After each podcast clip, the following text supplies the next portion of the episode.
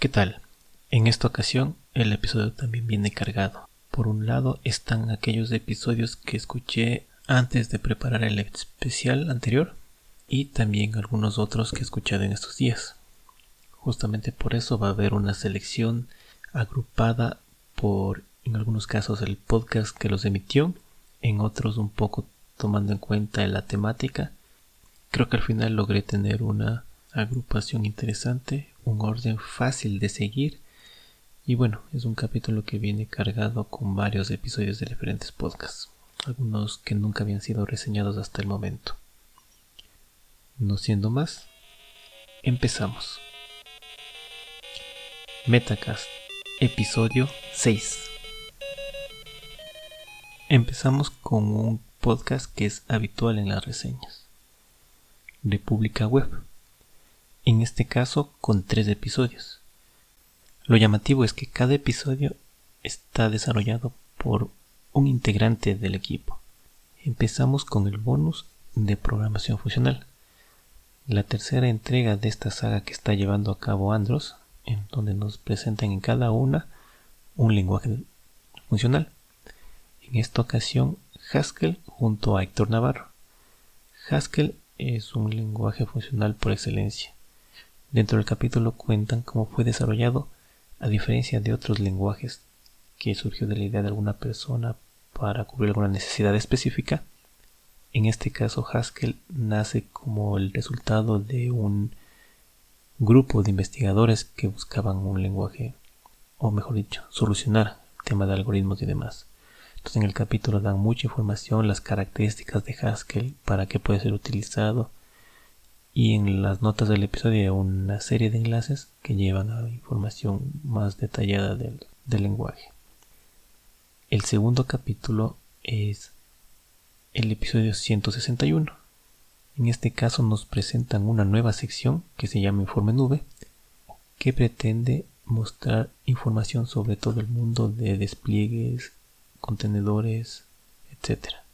En este caso el título es Red Hat mata CentOS y Kubernetes hace obsoleto a Docker.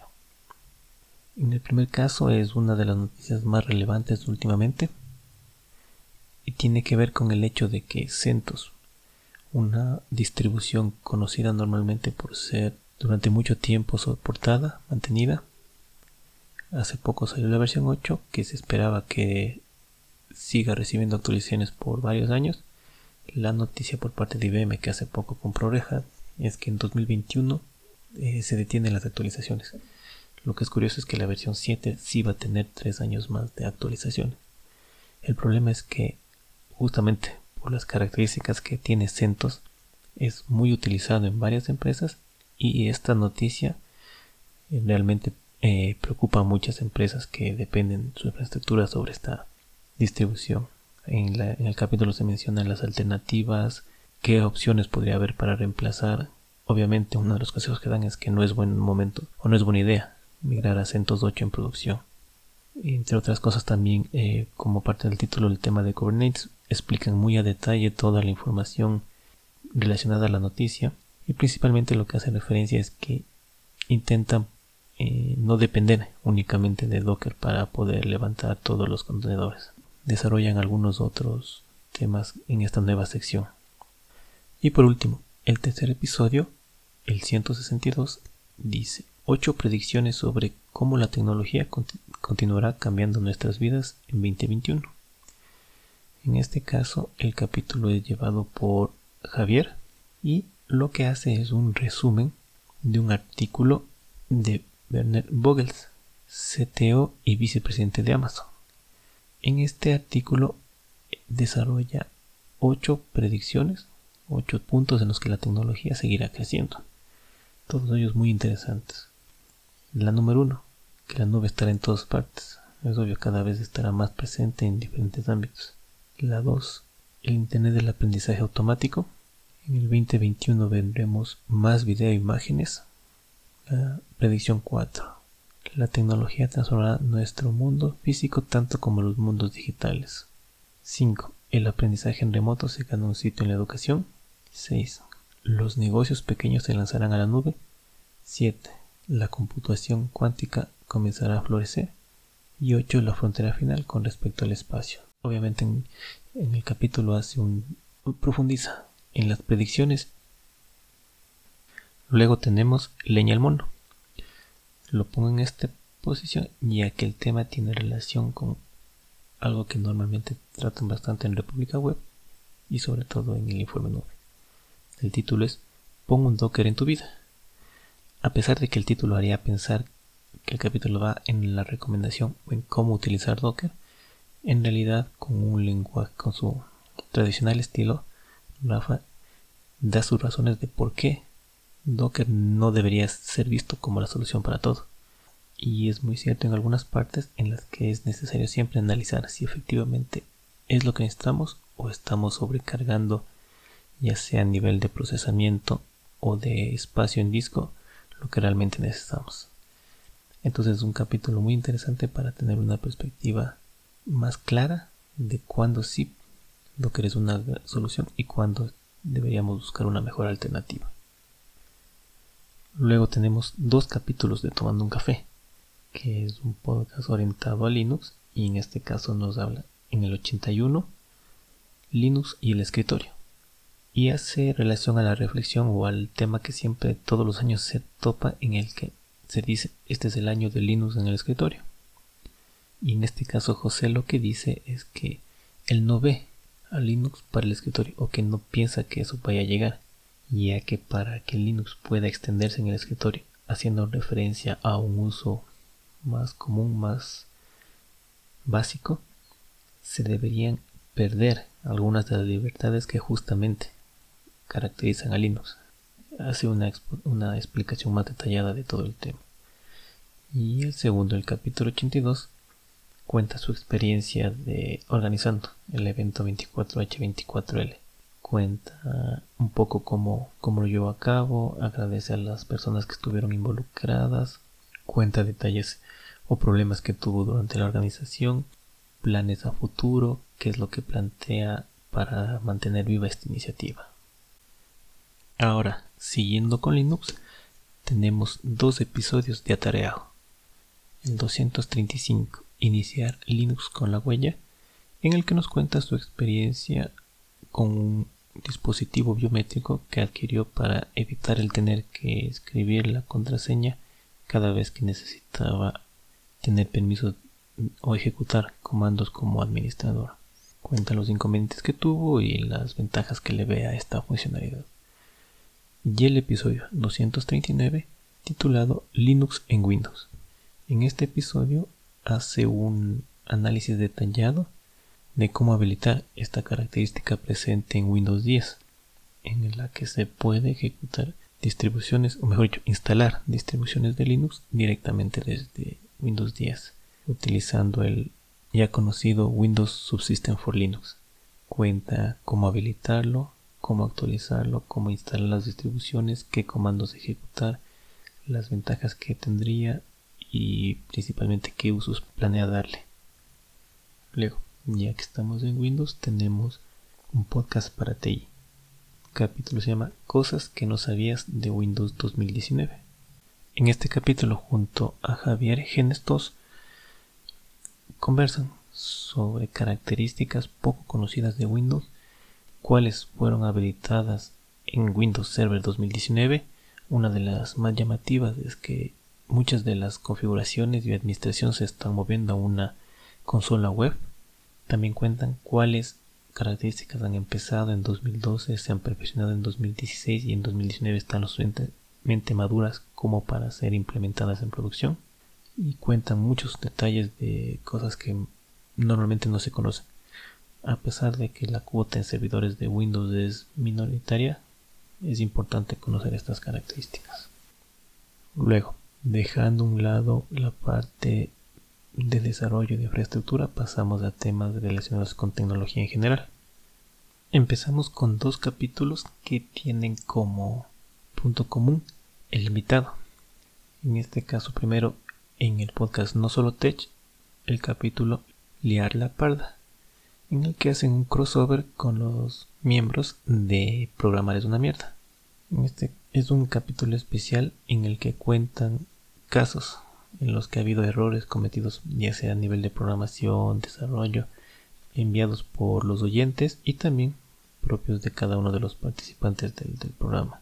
Entonces es un capítulo entretenido para tener en cuenta que los errores no, mejor dicho, que no estamos exentos de errores en este, en este ámbito.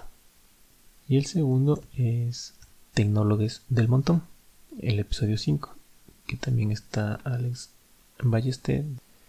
Bueno, este podcast tiene una estructura fija todos los episodios en los que se, se cuentan las cosas en las que se han atascado, las que han fallado, las que han hecho bien y las que han descubierto. En este caso, Alex cuenta que por la posición en la que está en este momento ha dejado un poco de lado la programación, pero cuenta eh, cosas que está probando. Pero el problema que tiene es que como no le dedica el tiempo suficiente, cada vez que la retoma tiene que volver a empezar. Luego tenemos tres episodios que tienen un mismo protagonista en este caso Alex Barredo, y aquí tenemos dos episodios de Mixio y uno de Cupertino. En los de Mixio tenemos el primero, Un gramito de cielo. El título del capítulo va en relación a noticias sobre el espacio. Por un lado, las fotografías de las muestras tomadas por la sonda Hayabusa 2, con estos trozos de satélite de asteroide que obtuvo y por otro lado los 50 años del primer aterrizaje controlado en otro planeta. Además el capítulo tiene una serie de noticias como por ejemplo que en 2020 por la imposibilidad o por el cierre de gimnasio y demás se ha incrementado el número de personas que se dedican a correr. El siguiente capítulo se titula Hasta aquí queríamos llegar. En este capítulo se tratan noticias principalmente sobre móviles.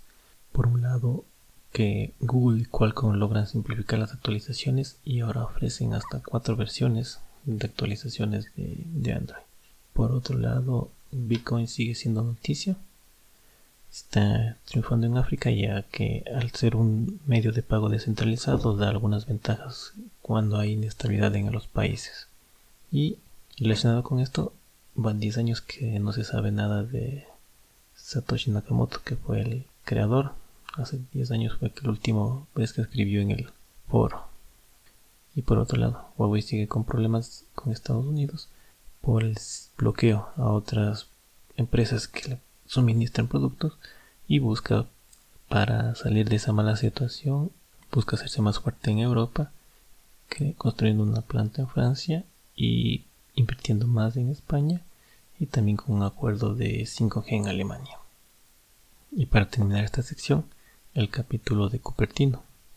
Nos gustan mucho, pero no tenemos dinero. Y hacer referencia a los AirPod Max, estos nuevos auriculares Bluetooth que sacó Apple, pero que tienen un costo bastante elevado, cercano a los 600 euros.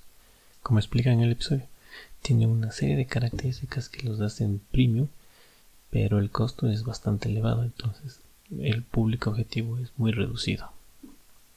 Para finalizar la sección de tecnología tenemos Despeja la X. El capítulo se llama Del Apple M1 a un Bitcoin de récord, nueve momentos tecnológicos de 2020. Sin lugar a dudas este año ha estado marcado principalmente por las noticias y todo lo relacionado al COVID, pero en este capítulo especial hacen una recopilación de hechos importantes que han ocurrido durante este, este año. Por un lado, justamente el tema relacionado con la pandemia ha dado lugar a varias innovaciones.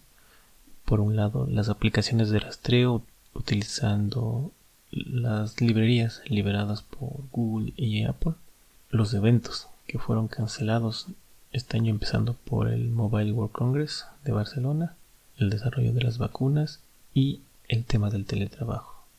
Por otro lado, es realmente sorprendente el crecimiento que tuvo TikTok este año, llegando incluso a estar presente en televisiones Samsung.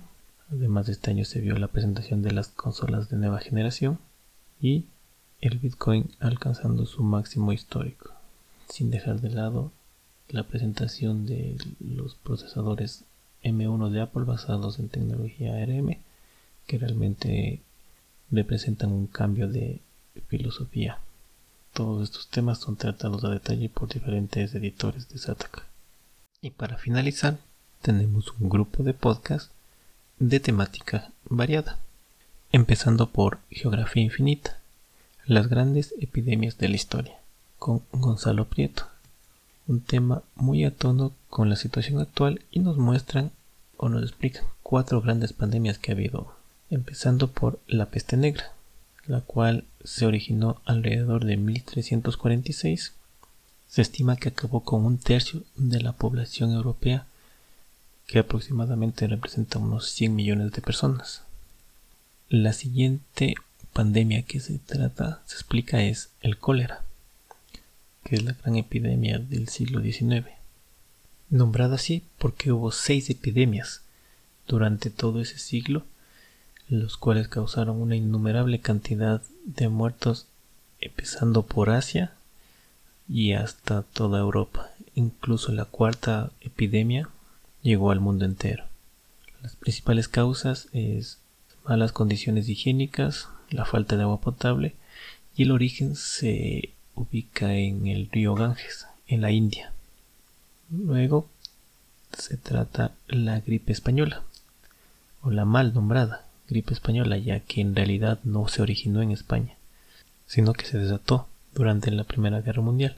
Y para que no causara alarma entre los países que estaban participando en la contienda, se generó una fuerte censura que evitaba hablar sobre el tema.